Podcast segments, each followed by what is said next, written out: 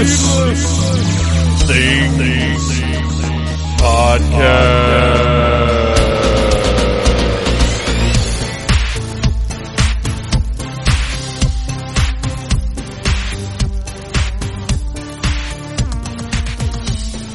Hey, Phantomaniacs, welcome to the newest episode of the Needless Things Podcast, where we talk about toys, movies, music, and all manner of pop culture dorkery. I am your host, Dave, and I am out the door, going to Orlando. For the first time in over a decade, we are returning to Universal Studios. We have been to Walt Disney World many times in the last 12 or so years, but have not been to Universal Studios. Phantom Jr. has never been, and since the last time me and the missus were there, they've created Harry Potter worlds and a Simpsons world and a King Kong ride, and we didn't get to go on the Jurassic Park ride last time because Mrs. Troublemaker can't stand getting wet in theme parks. So me and Phantom Jr. are going to be all over that one. I'm very, very excited. And I'm also very, very trying to get everything wrapped up, which is why this episode probably posted Tuesday night, definitely posted Tuesday night, although if you go the traditional route of getting it from needlessthingspodcast.com, then you're getting it on Friday, like every other episode of the Needless Things Podcast. We're up over 200 now, so if this is the first one you're hearing, and it may well be because of our exciting guest today, Morricone Youth. Ooh, that's right. Devin Goldberg from Morricone Youth is on the show. It's awesome. I'm going to talk more about him in a minute. First, I'm going to wrap up this Orlando business. So I'm really, really excited. This is something fresh and new for us, even though it's I love touristy stuff. Like, you're not going to get to me by saying, oh, you could be going to and looking at some natural canyons or trees or something. I don't care. I want rides. I want crazy architecture. I want fire-breathing dragons. And that's what we're headed for. So I'm stoked. I'm not working at all. I'm getting everything done on the website for the next 10 days. And I'm not going to be writing. Now, I'll be, if you're following me on Instagram as Phantom Turbomoker, I'll be putting up pictures and stuff and doing the Facebook thing and whatever. But the website is going to have to run itself for a while. So this episode is up now, Tuesday night, but you found it probably on Friday. I want to talk about next week's episode that is also already in the can. That is going to be... Oh, no, wait. Next week's episode is our Needless Commentary for March, which is No Holds Barred. It's very, very exciting. That's not what I'm here to put over. March the 23rd, I have another very special interview that I want you to tell your friends about, and I want you to spread the word that Missy Suicide, none other than the lady that started the Suicide Girls website, Missy Suicide, is on the Needless Things Podcast. I'm having a crazy stroke of luck here lately with interviews. I'm kind of waiting for the other shoe to drop where somebody's going to call me back at some point and be like, oh, you can't post that, or something is going to happen where I just can't talk to people anymore. But between today and the 23rd's episode, I am so excited about the progress that is being made. And I talked a little bit about it last week and about how I think, dropping the mask and the name have opened some doors for me. And this is another instance where I think maybe if these people, if Devin and Missy had gotten an email from Phantom Troublemaker, we might not have ended up talking, but they got an email from a guy named Dave, and it happened. It all happened, and it's here for you now, or at least Devin Goldberg is here for you now. And it's a great interview. I had a great time talking to this guy. We actually did something that I don't do all that often, when we hung out afterwards and chatted for a while, talking about Phantasm, and it's great. You guys are totally going to enjoy it. I think you should. I'll go ahead and say it now, even though we mentioned it a couple times during the interview. You need to go to MorriconeYouth.com and order some vinyl or some digital downloads or whatever your preferred method of obtaining music is. Myself, I like vinyl when I can get it, and we talk about this a little bit during the interview, but I just like the tactile feel, the experience of vinyl. So, you know, get that if you can, and it includes a digital download if you get their vinyl from Country Club Records. So that's awesome, right? So there you go. I think that's everything. I've got to wrap this thing up because I still have to pack. We're leaving first thing in the morning, and I haven't packed yet. It's ridiculous, but that's what happens when you have a work schedule like mine. Okay, so to recap, Orlando, on vacation, MorriconeYouth.com, Missy Suicide, March 23rd. Tell your friends. Next week, no holds barred, needless commentary, and celebration of the road to WrestleMania. Okay, so normally we have some music here, some lovely interstitial music from our pals, the Mystery Men, who you can find at mysterymenofsurf.com or just Google Mystery Men of Surf. But today, since I have a musical guest, I will be playing some Morricone Youth for you guys. It is from their newest record, which is Morricone Youth, Mad Max. It's an original live rescore inspired by George Miller's classic 1979 Australian dystopian action film. You can buy this right now from MorriconeYouth.com. This is the record I bought that made me fall in love with these guys before talking to Devin, where I fell in love with them even more. So here's a selection from that. And if you don't know what a rescore is, Devin explains it in the interview, so just hang in there. But here is a selection from that album called Knight Rider.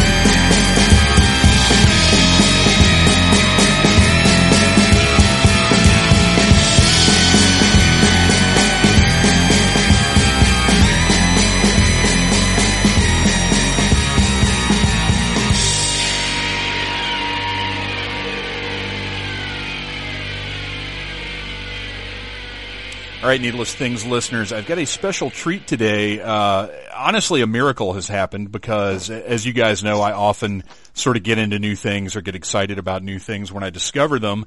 And being a podcast host, one of the first things I do is shoot an email or a Facebook message or an Instagram message or whatever and say, hey, come on the show. And 9 times out of 10, there's no response. 1 time out of 10, there's a response. And then like 1 time out of that 5...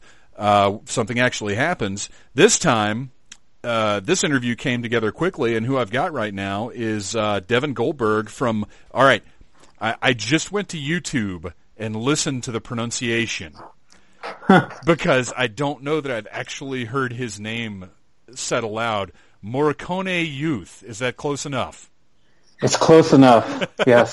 The YouTube pronunciation was actually much fancier. There were some rolling R's in there, and it was nice, but I wasn't going to try and pull that off. How are you doing, man? Yeah, it depends on how Italian you want to get with it. Morricone, there's debates. Morricone, but Morricone I think is incorrect and gets dangerously close to a Spanish slur, so we'll leave it at Morricone. Yeah, we'll leave it there. That's funny. And when you get into the Italian, you have to be accurate but respectful. I had a band named Calabrese on the show, and you know, we got to a point where they're like, well, technically it's Calabrese, and I was like, whoa, I can't do that at all.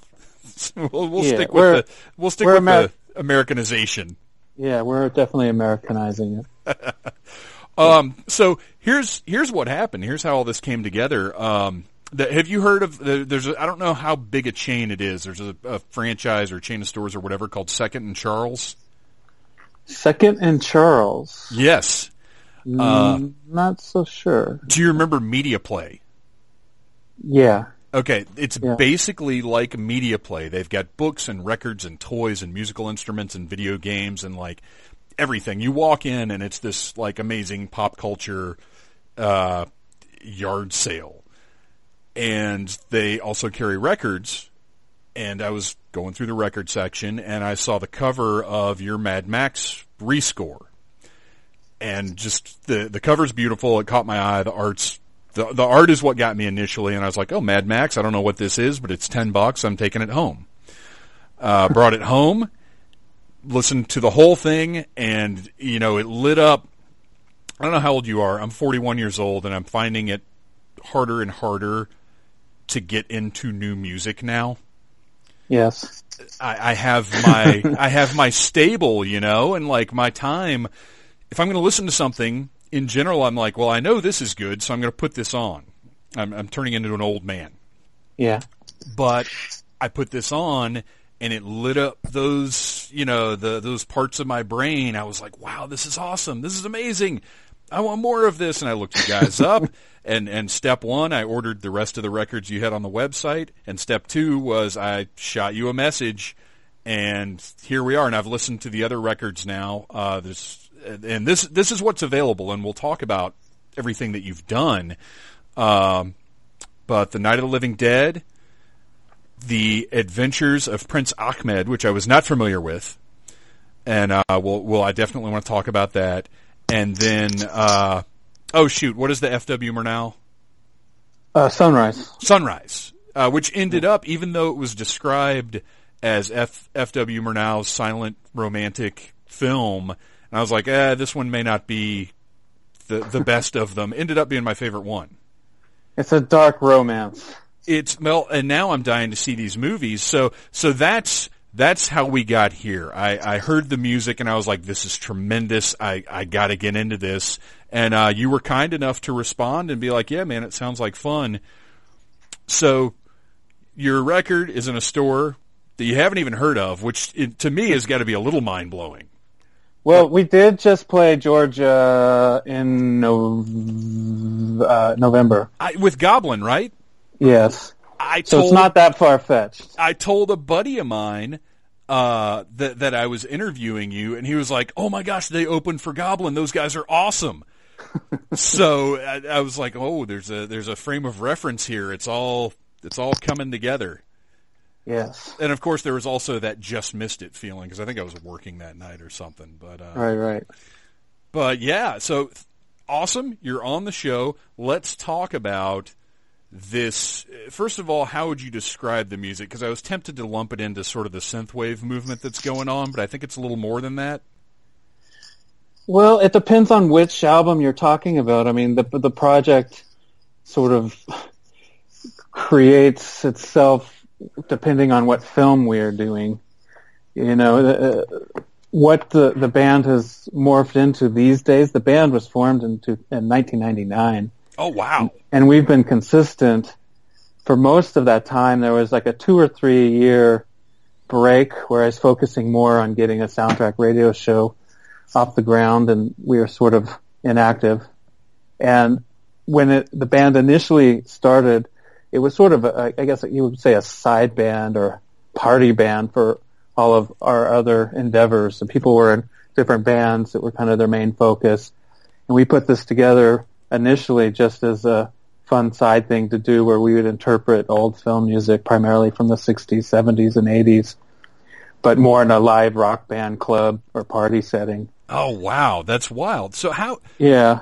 And then slowly, you know, the gigs for that started getting better for this band than our main bands, or just regular indie rock or punk rock or jazz bands or whatever we were doing.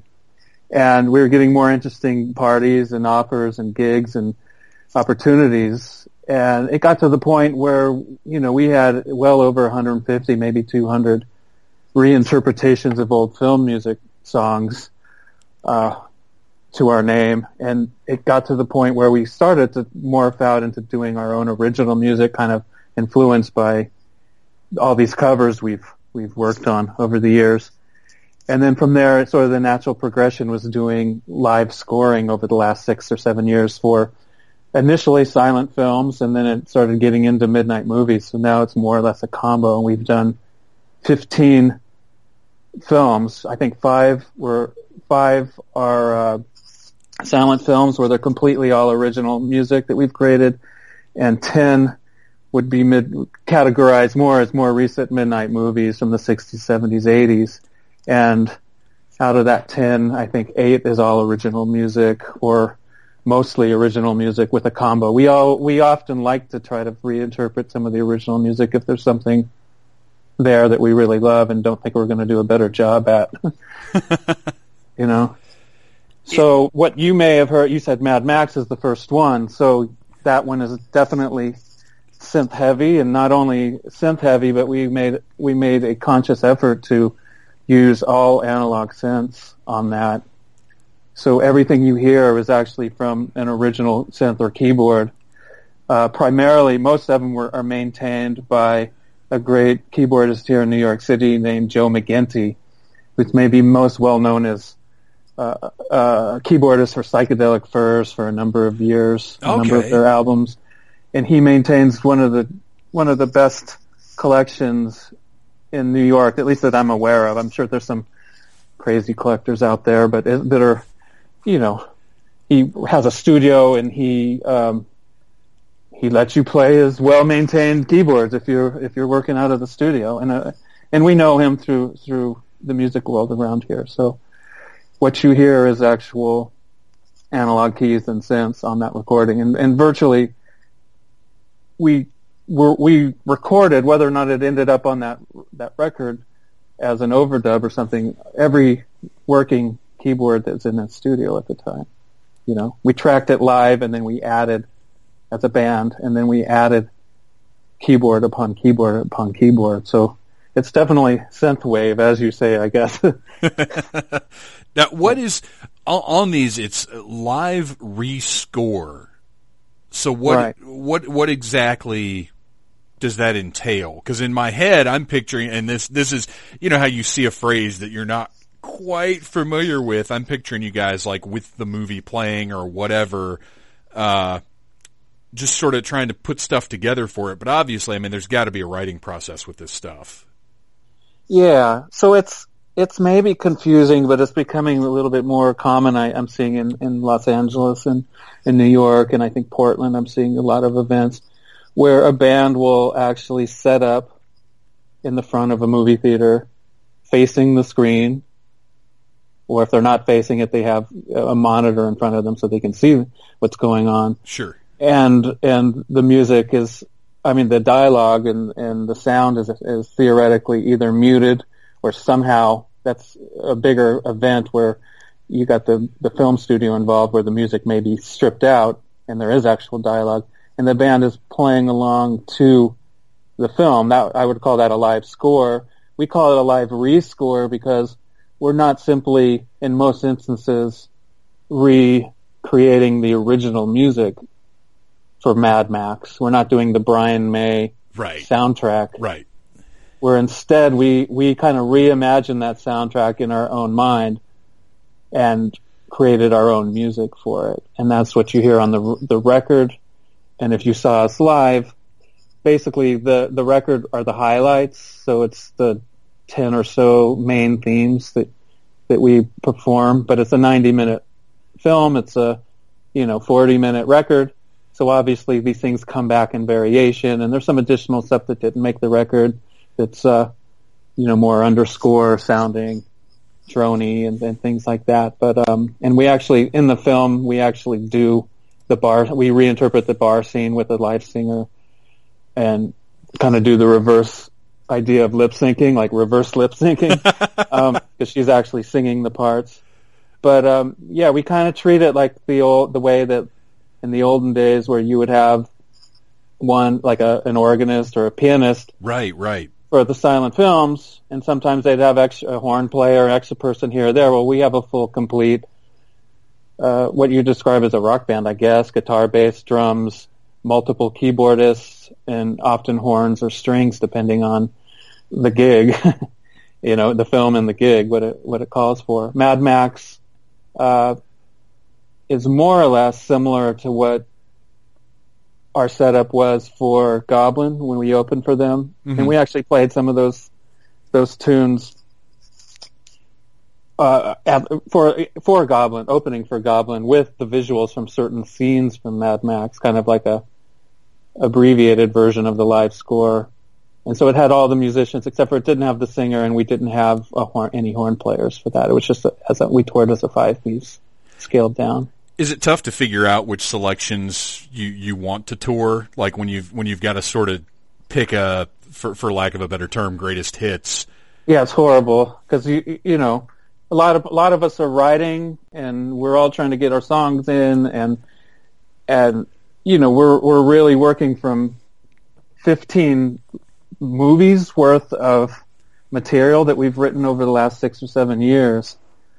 We'd love to do covers too. I mean, I would love to throw in some Italian horror covers because we're with Goblin, but there's just absolutely no time for it if we're going to actually get our music in. We had to sort of break it down to the albums that are out now versus some of the back catalog, you know, because we're touring around with the vinyl and everything, and we want people to be able to take it home if they're into it. So we really focused on really the 4 records you have now. Those 4, Achmed, Mad Max, Night of the Living Dead, and Sunrise. But it was, because it was Goblin, we were on the heavier side, so we were doing mostly Night of the Living Dead and Mad Max, with a couple of the other tracks thrown in. Right, you're anticipating your audience. Yeah, not knowing, you know, you never know what to expect when you go out on tour, especially a band like Goblin that has, you know, these rabid fans, and you sort of expect the worst, that, yeah, they're going to show up for the last 10 minutes of our set, you know, as they're getting their beer and trying to get positioned to the front of the stage for Goblin to get on. But we found the exact opposite, where their people were really there for the whole night, and they would show up, you know, before our set, and they're all sort of lined up, and people watching us and staying there, and then, you know, sold way more records than we anticipated. We even had to have a friend bring some more records up for us because we're sort of expecting not that sort of response. But yeah, they were a very excited fan base, you know, and open to not just the band that they're coming to see as the headliners. You know, they were receptive to us and made a lot of great friends on the road, and including in down there in Atlanta, you know, people from Athens that came up too. Well, I think for the show. I think when you're looking at the style of music that Goblin plays, I think you're looking at sort of more intellectual audiophile. Like it's not like a Metallica show where, you know, bring on Metallica, shut up, just put Metallica on. I think, and especially in this day and age where somebody can look at and look you guys up and be aware of you prior to the show, you know, you probably had a lot of people that were aware of you going in, just because now we have the convenience of the internet to where, you know, any music you see, you can pretty much hunt down and listen to pretty quickly. Yeah, I think there's a lot of that. People just thinking that anybody that's going to be opening for Goblin is going to be somewhat in the realm of what they do. Right. And so I think there was a bit of that. People that were, I mean, when the tour was even announced, I noticed that, you know, random record sales for record orders, you know, mail orders were coming up, or internet orders were coming up from a lot of the areas where we were going to be hitting. So I think there were some people that were, you know, prepping. yeah, getting on it, and it's great. It's one of the advantages of the way, you know, music distribution is now and how accessible everything is. And by the way, for the listeners, if you want to check any of this out, MorriconeYouth.com. Go check it out. You can see everything that's available there, and I encourage everyone to go pick up at least a record. But you guys have bundles as well, which is how I got the ones that I didn't get from the store. Yeah. So, yeah, we'll give you a break if you buy more than one.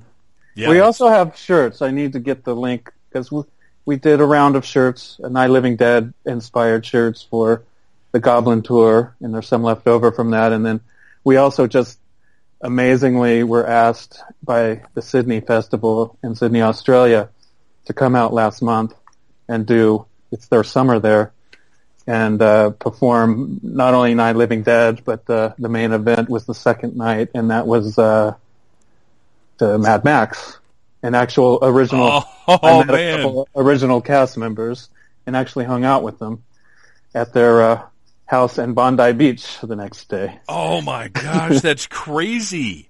Kundalini and Johnny the Boy. Whoa.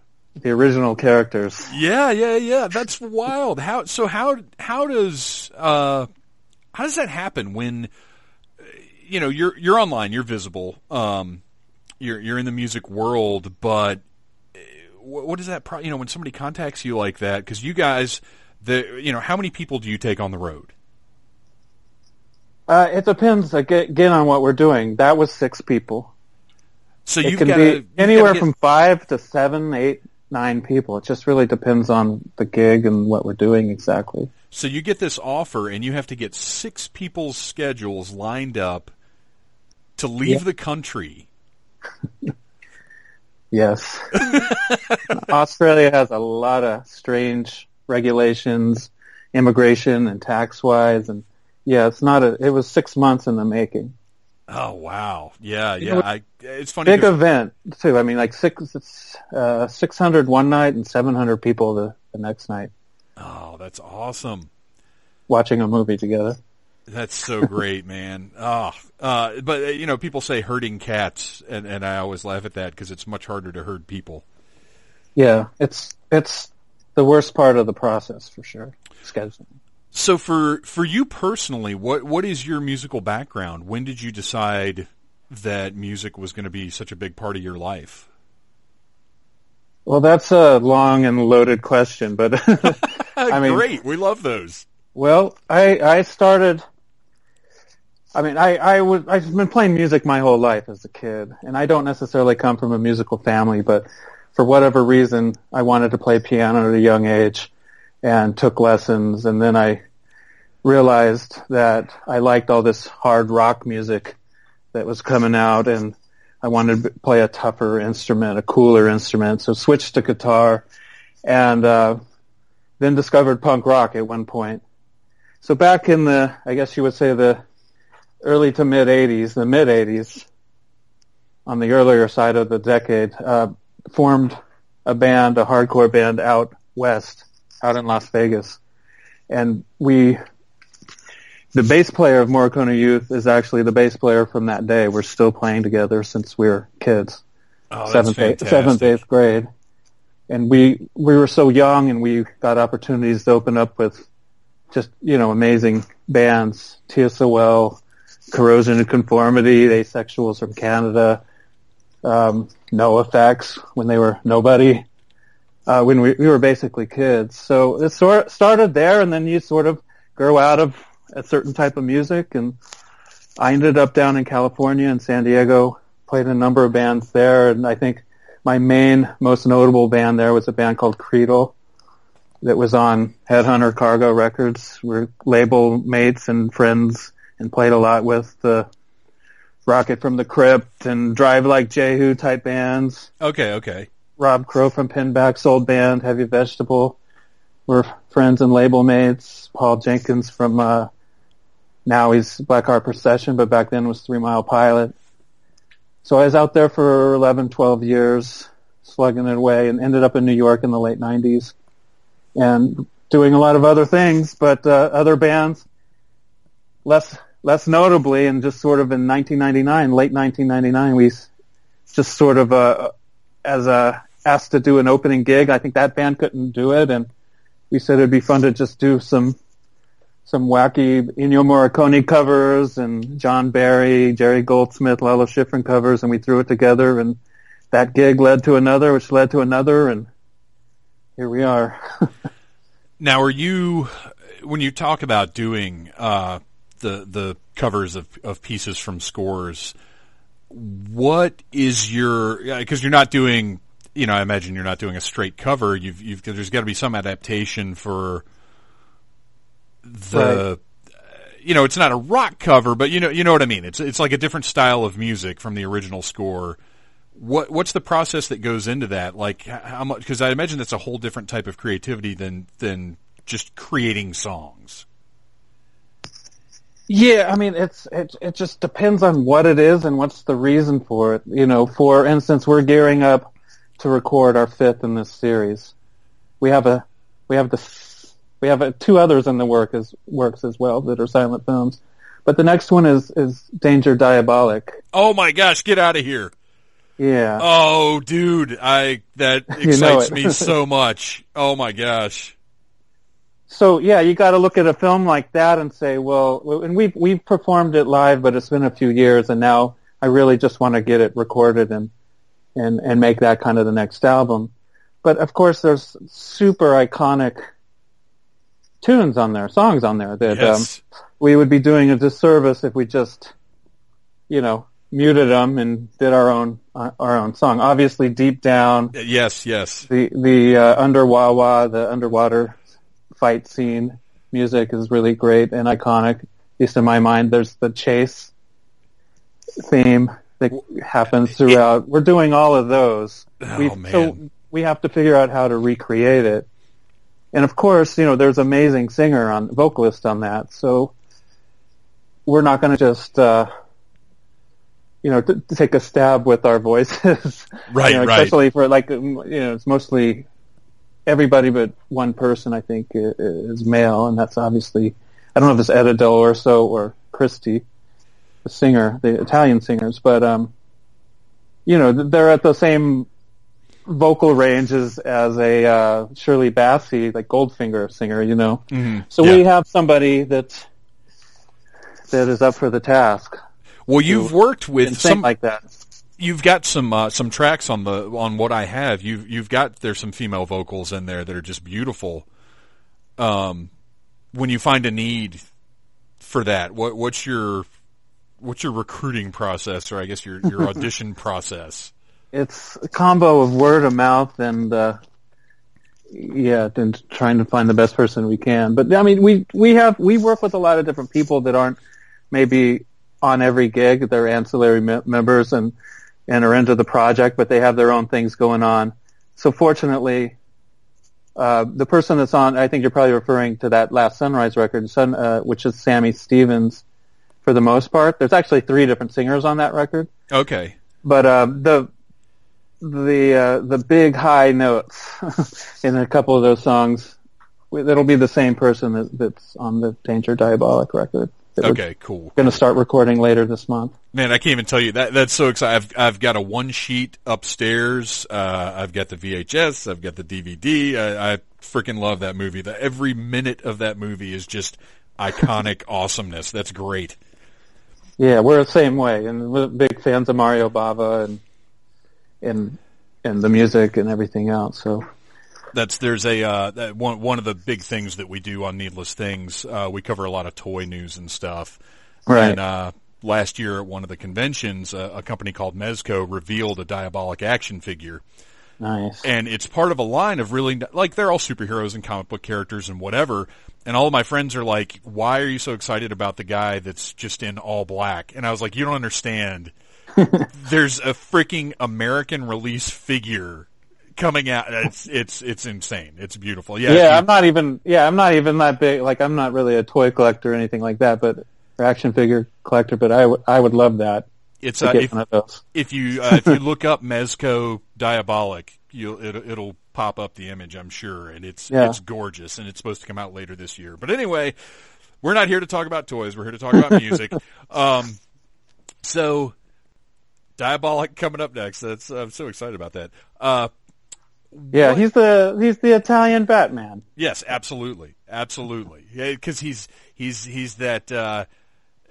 The themes of Robin Hood, themes of James Bond, themes of Batman, themes of, I mean, it's all, love it. Okay. So, music wise, how do you go about, you know, in New York, I've never even been to New York. In my mind, New York is this amazing cultural smorgasbord of music and comedy and art and everything else. When you decide, okay, we want to start playing this specific kind of music, what is the process up there? Because I know what it's like here in Atlanta to try and book shows, but what is it like up there to find a venue and a community and places to do what you want to do? It takes a while. I mean, unfortunately, it may be a lot easier to get something like this going in a smaller town or city, but where you do it and then word of mouth very quickly catches on, and your next show you see a natural growth if you're doing things right. New York's one of those weird places where there's just so much going on every night. There's so many different areas, there's so many venues, there's so many people that you're almost going from gig to gig. You can have the greatest gig of your life, and then the next one you're going to build upon that, and it's crickets. Ugh. But I guess the trade-off is that you do have access to just amazing people, whether they're artistic people helping you out in the background, helping you with video or helping you with album art or flyer art. You have access to some crazy people like that, as well as musicians. So if say the Danger Diabolik one needs somebody that can really belt a song out like Shirley Bassey-esque, or Etta Del Orso, who's the Morricone singer on a lot of that original music, you can find somebody that's not only can maybe do it, but may actually be really into that. Right, right. And know a bunch of things that you don't know about, and vice versa, So, I mean, I remember coming here in the late 90s, and I had all these bands that I was really into, and I thought only I knew. And then you get here and you sort of realize, oh, that's like the starting point.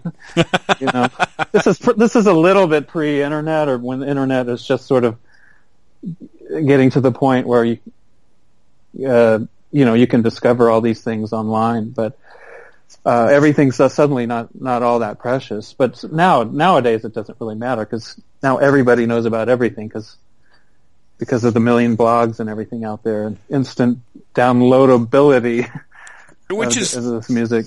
It's just good and bad. Yeah, it's.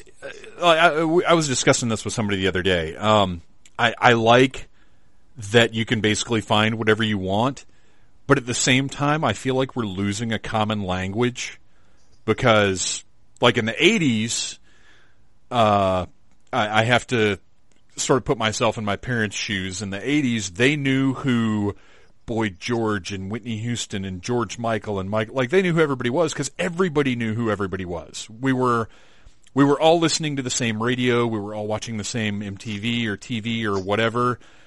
And even if we didn't love all that stuff, we all knew it. And now, as a parent, I have no idea what's top 40. Right. I have no idea what's mainstream. I don't know what the big bands are. I see so-and-so did the soundtrack for this movie, and I'm like, I have no idea who the fuck that is. Yeah. Because we've lost that. We've lost that common ground because everything is so niche now, which is, it's not entirely negative, but it's not entirely positive either. Right. I always wonder, like, if you were just growing up now, as a teenager, I just sort of wonder if you would wear out the grooves as you used to do on records. Right. The way we used to, where there's just these things that you found, you were attached to, you play them over and over and over, almost to the point that you're going to have to get another copy. I'm sure there's not that anymore. You just go download another MP3, or you're not going to ruin an MP3, but I wonder if there's that same sort of attachment to the music. Well, I'm going to go ahead and designate this a few brief minutes of old man grump time. Yeah.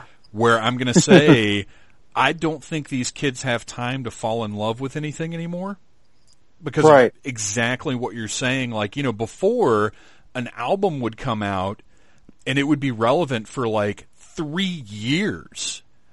and you'd have two or three big songs that were on the radio or whatever. Movies would go to the theater, and they'd be there for like 8 months. And you had time to digest them and really appreciate them, and they were part of the zeitgeist, you know, for a long time. Now, if stuff doesn't make it in a weekend, it's gone. Oh yeah. And it's same thing with a band on a label, like your second record's not coming out. Right. And you know, because I'm old and cranky, this all seems negative to me, but it's just how the world is now, and it'll evolve and move on. And, you know, my son's kids will be, you know, buying one album a year and raging against whatever machine exists at that point. So right. Who knows? Yeah. Well, I mean, and there's always these trends, these to be retro that come back in cycles. So at some point, I mean, it's just like right now with the vinyl craze. Still, it's a little bit of a niche market. Not, you know, the average person is like going out and getting a new turntable and going and buying vinyl. But it is something that you can't say it didn't come back in a very big way. It's big enough that you can walk into, you know, Best Buy or Barnes and Noble or whatever and buy yourself a turntable and a bunch of records. I mean, the presence is enough that I think people are finding an appreciation for, you know, I love putting, and I'm not the audiophile guy. I'm not the guy who can sit down and listen to a stereo system and be like, oh, well, this was, you know, this has this level of depth and what, I'm not that guy, but right. I like getting up, putting a record on, hearing that first track, getting through the first side. And I miss the days, because I grew up with records, and because my first record was either Minute Work Cargo or Michael Jackson's Thriller. I don't know which. But I grew up with records and cassettes where it used to be an important part of the album was that midpoint, the first song of the second side. Like, oh, yeah. That was an important thing when I was growing up, because that had to hook you back in. And now, to me, it's noticeably absent from releases of the last decade or so, that it's just kind of albums tend to be sort of a wall of sound. And that, you know, they can still be great, but I miss that middle where it kicks back in, because they're like, it's side two. We got to keep going. Yeah. Also, side two, it forces you to get up and be active with the medium, right? You have to get up and flip the record. Yes. Otherwise, it's going to just sit there and be in a sort of, what do you call it, a loop, a sort of skip back until you get up off the couch or whatever you're doing and go and deal with it. So it makes you sort of reinvest your energy and your focus on it when you put it back on. And people often say, like, oh, the hit or the best song is often the third song. Maybe that's because you put the record on, and by the time you get situated and sit down and start focusing on it, it's when the third track kicks in. Yeah. You know, back in the day. But I don't know, but there must be a whole new... If all these people are buying vinyl and buying turntables, then there must be a new generation of people that are going to grow up with it. You know, maybe their kids. Yeah, Mom and Dad have this crazy thing that the kids like to play with. Because it's just weird. I've tried to, like when we go to the record store or a store with records, because there aren't a whole heck of a lot of just record stores, but, you know, I always make a point of getting my son to flip through what's there and see if anything catches his eye. When we get home, you know, he picks out, like, what are we going to listen to first? Okay, cool. And I remember the first time he, you know, when I first started sort of getting into this again, the first time he saw an actual record, his eyes were just huge. He was like, what is that? Oh, yeah. It was Some kids just eat it up, and some just have no use for it. Yeah, yeah. And you never know, you know, you don't know which one your kid is going to be. And whatever it is, you just got to deal with it and move on. But fortunately, he's pretty into it. He's digging the music. Well, let's get back to your music. So you get a foothold in New York. You get, I'm guessing you get a pretty good, you've got to have some kind of following to be able to continue to book venues, or is it just a matter of we're going to take a gig where we can get a gig? We know we want to do this thing. Let's find a place to do it. Yeah, so it's a combination. I mean, we're kind of at the luxury now where we get the calls and kind of figure out what we want to do. But on the side where we're actively trying to set something up, we work closely with a theater in Williamsburg called Nighthawk Cinema, mm-hmm. and with their owner and their programmers there. There's two or three of them who are really big on trying to do this live score thing. And so we've worked closely with them to the extent of what's a good movie to do, what's one that maybe will benefit from having a live band on it, or what's one that we think you instrumentally could recreate in a way that would heighten the film in a way that makes it more, even if it's something that they've seen a million times, that it would be kind of a different viewing experience for them. Or, what's a film that was a great film, but for some reason, it's missing something, and music can actually enhance some of the slower scenes because there wasn't music in them. And so we just go back and throw ideas at each other, and to the extent that we even have cut scenes, worked with it where we take the best scenes. Like one for instance, I'm thinking of is an old, really obscure 1974 television series in Australia called Inner Space. It's sort of like a Jacques Cousteau underwater documentary series. Okay. About going underwater and filming great white sharks and electric eels and et cetera, But it was strangely narrated by William Shatner. Whoa. And the director producers were a husband-wife scuba underwater diving couple who went on from that TV series to actually... some of the sequences I think were used for Jaws, and they went on to have a whole career in Hollywood working on Orca and Blue Lagoon and whatnot. Anyways, obscure thing. Not that many people know about, very niche-y, but incredible original music and beautifully shot.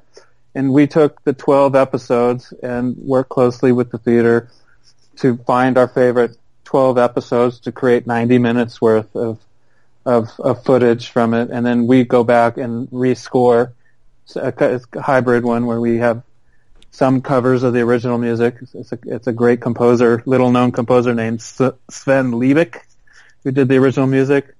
Maybe most widely known recently because some of that music was repurposed for Wes Anderson's Life Aquatic. Oh, okay. Some of there's a documentary sequence in that film, and a lot of that music was used for that documentary. Anyway, it's really obscure stuff, but it's just something we're kind of really into and passionate about. The idea came for that initially from one of the directors there, John Woods at Nighthawk, and he knew I was a huge fan of that music. And I truthfully at the time hadn't even seen the series, so he let me borrow his DVD box set of it. And I spent a week going through it all, and I was really into it, throughout the idea of, why don't we just take some of the best scenes and compile them and do this? Got permission and did it, and then perform live to it. Again, the problem with that, though, that you learn is if you do something that's a little bit too obscure, it's harder to get people out.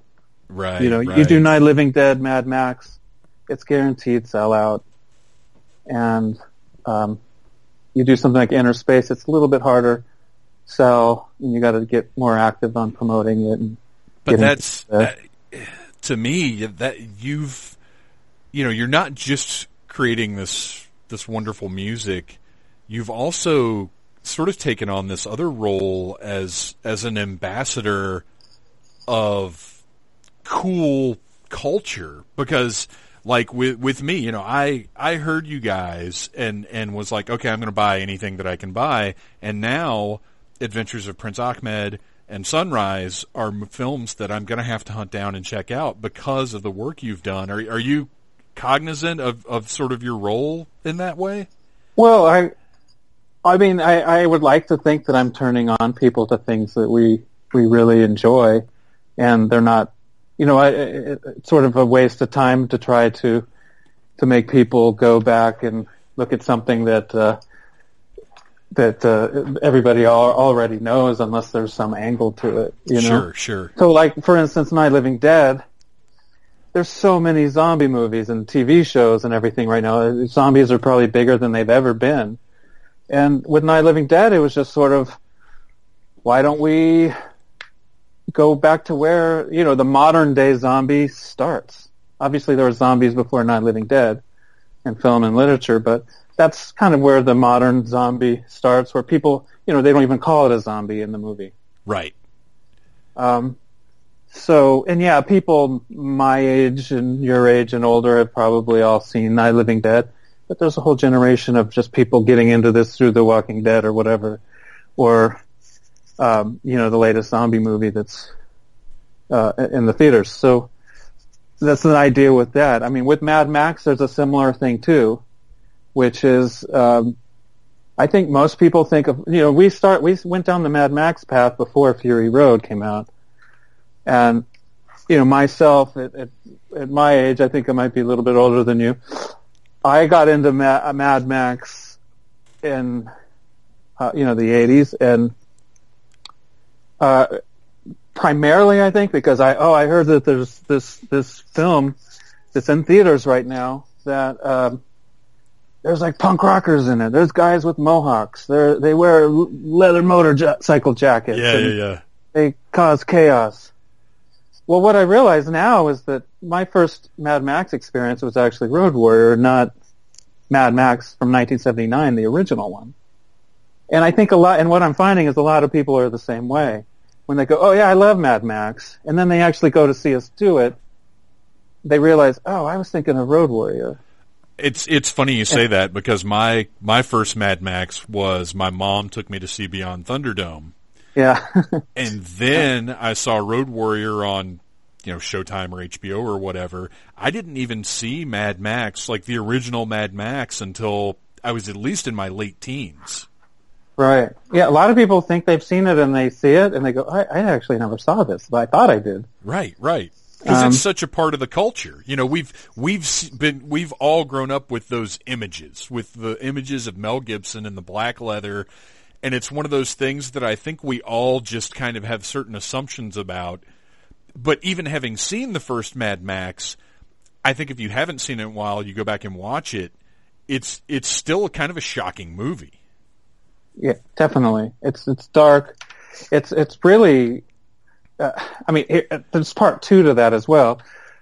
George Miller, the director, has always stated in interviews, even dating back to that time, and I think this is a very director kind of thing to say, like Sergio Leone used to say it about his Westerns, that George Miller claims that he conceived the original Mad Max as a silent film, and that the images, you know, really speak for themselves, and that the dialogue and the sound effects from the cars and the motorcycles is really just sort of a bonus cherry on top, you know, really he conceived it as a silent film. And whether or not he really is truthful with that or he really meant it, I mean, that's kind of a thing you say. Yeah. But we kind of wanted to take it to task, take him to task that, okay, well, let's do it. Let's see how it looks as a silent film. There's actually... You hear the lion when we do it. You hear the MGM lion roar twice, and then the sound's muted, and the subtitles are up. And we are really concerned and worried that people are gonna, like, maybe we should try to have some sound effects coming into the cars and stuff. Is that going to be distracting and take people out of the movie? But I don't see people complaining about it or walking out or anything like that. So I think it worked. I think that later the dialogue, like in Road Warrior and some of the other ones, you know, there's a lot of little buzzwords and stuff that came out of those. But anyways, I guess the long story long is that, you know, we're trying to expose some of these things that people think they've seen and haven't seen. I mean, F.W. Murnau, his his film Sunrise is a little bit lesser known. If you went to film school, you more or less have seen that film. And I haven't gone to film school. I'm a music guy, but it's a beautiful movie. And what's interesting about Murnau is the guy that did Faust, and he's most known for Nosferatu back in the 1920s. And Sunrise is his first American film. It's, produced by Fox, and Murnau is German director. So it's his first American film. It won awards in the very first Oscar awards in 1927, 28, whenever they were held. It's just kind of just an amazing film. I don't even think Murnau actually got to see it by the time it came out. He had unfortunately passed away, I think, in a car accident. And then, the talkies came in right after that time. Yeah. So it's a film or see, and I suggest seeing it on a big screen, preferably with us performing live to it. But, yeah, absolutely. Well, but if not, even by itself, rather than watching it on a laptop or a phone, by all means. Oh, I can't. To see it. I'm not there. I can't. I still, for the most part, don't even care for downloading music. I'd rather go buy it somewhere if I can, but I definitely can't watch movies on my phone. I'm far too grumpy old man for that. I need a nice big screen. Yeah, Sunrise is actually a good date movie. We actually did it for Valentine's Day at Nighthawk just a couple weeks ago. So are there any projects that have sort of ended up being, when you go into something, do you have a pretty good idea of, okay, we kind of feel like we're going to have this to work with, the end product is probably going to be like this? Have there been any things that have really thrown you a curveball and that have turned into something different than what you expected? Well, I think a lot of these have. When we did these, we didn't.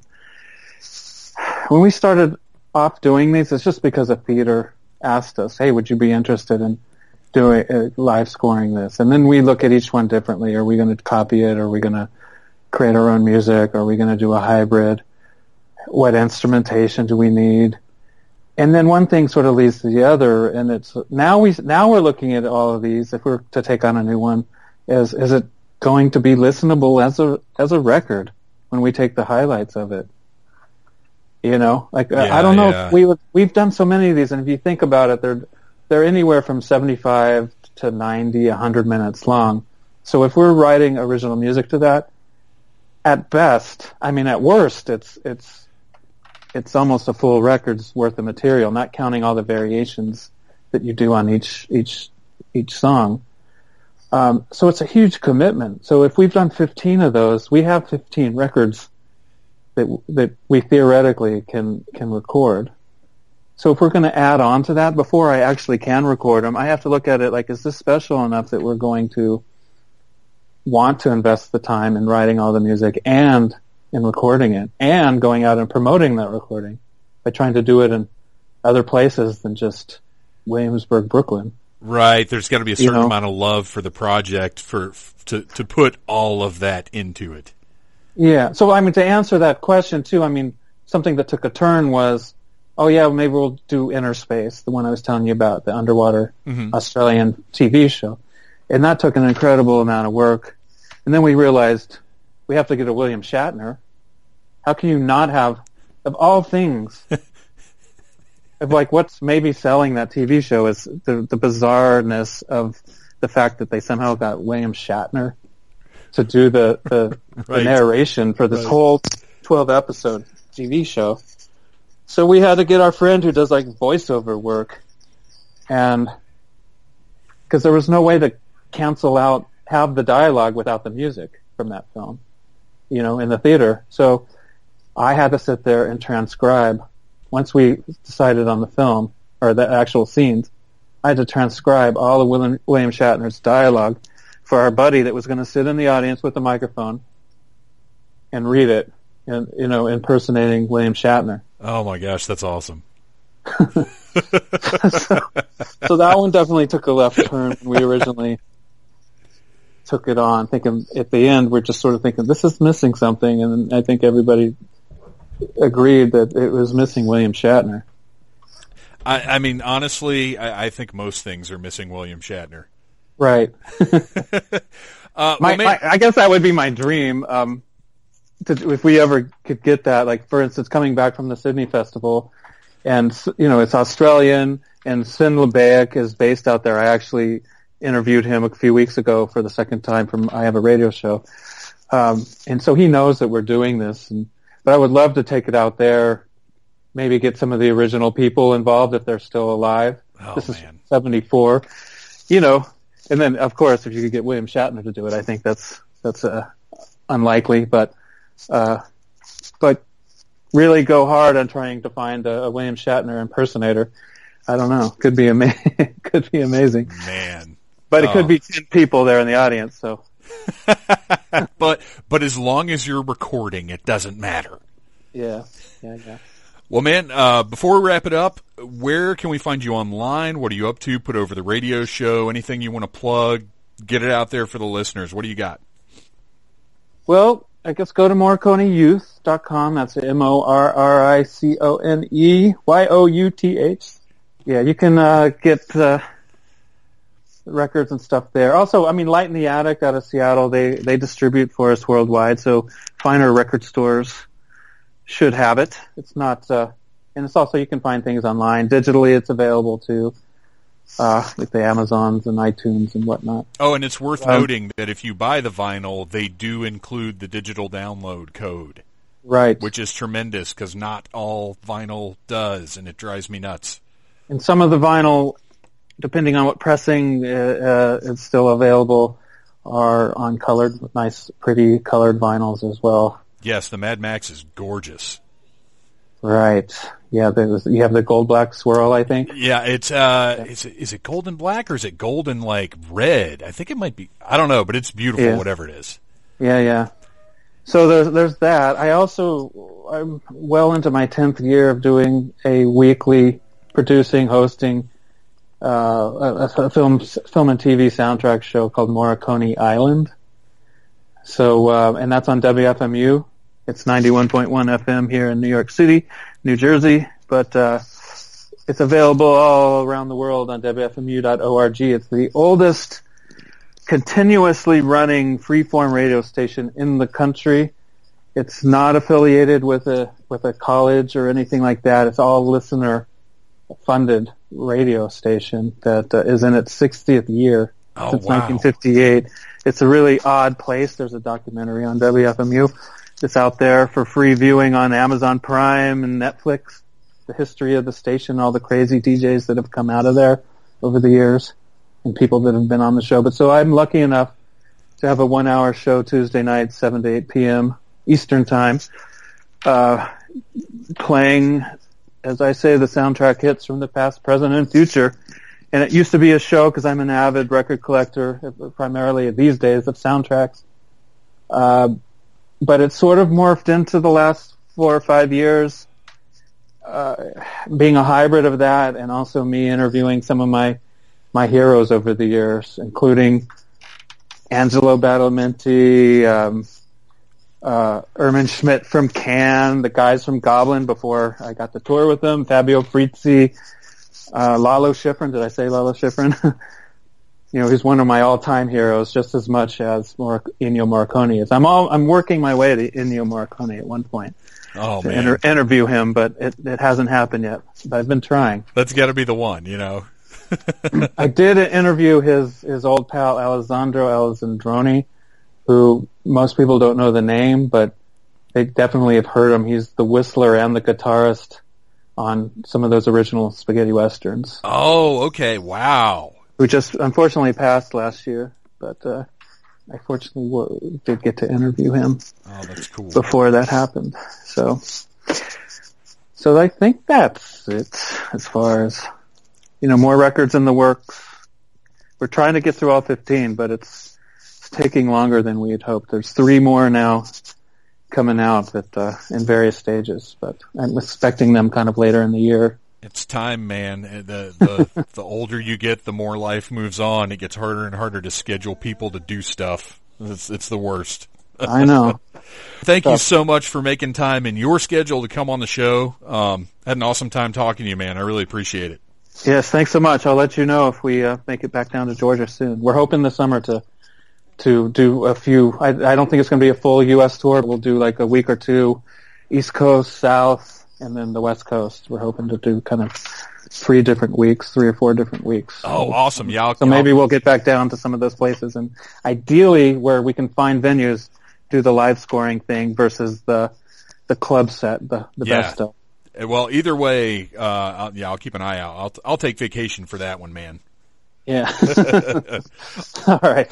Awesome. Thanks a lot, man. Yeah, thanks for having me. MorriconeYouth.com. MorriconeYouth.com. Buy some music, whether it's vinyl, digital download, whatever. Just go on there and get some because it's fantastic. What else do I need to tell you? I don't know. I'm so excited about packing and leaving, just getting the heck out of town for a little while, getting away from the job, getting away from everything that's here in Georgia, and enjoying some time in Orlando, Florida with wacky themed restaurants and fire-breathing dragons and magic wands and butterbeer and flaming moes. Oh, you guys, I'm so excited. I'm so excited. Okay. Lasexaflex.com, Google Mystery Men of Surf, again, MorriconeYouth.com. Check out the radio show that was mentioned, it's available online, and I need to check it out because Devin's done some incredible interviews. I need to listen to those. You guys, 203 episodes. Wacky. Wacky, wacky. I don't even know what to say at this point because I'm delirious from 2 days of work. Do you know what happened to me? I fell asleep right before 9 o'clock p.m. last night, and then I woke up at like 11, and I've been up since then. It's now 7:25 p.m. the following day, and I've been up since 11 p.m. I'm a little... Woo! So I need to eat dinner. I did this before eating dinner. That's how important you guys are. I need to eat dinner. I need to pack. I probably need to go to bed. And then go to Orlando. I love you guys.